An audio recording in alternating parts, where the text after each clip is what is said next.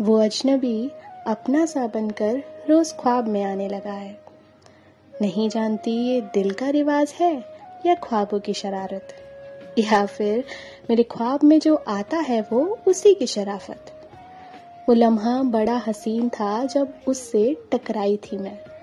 उसको दिखाया नहीं मैंने, मगर थोड़ा सा तो शर्माई थी मैं। उस पल उसकी आँखों में देखकर खो तो गई थी, मगर उसके सॉरी का जवाब देने के लिए थोड़ा तो लड़खड़ाई थी मैं। वो एक दिन था जब मैंने देखा उसे। तब से आज तक वो अजनबी कभी दिखा नहीं।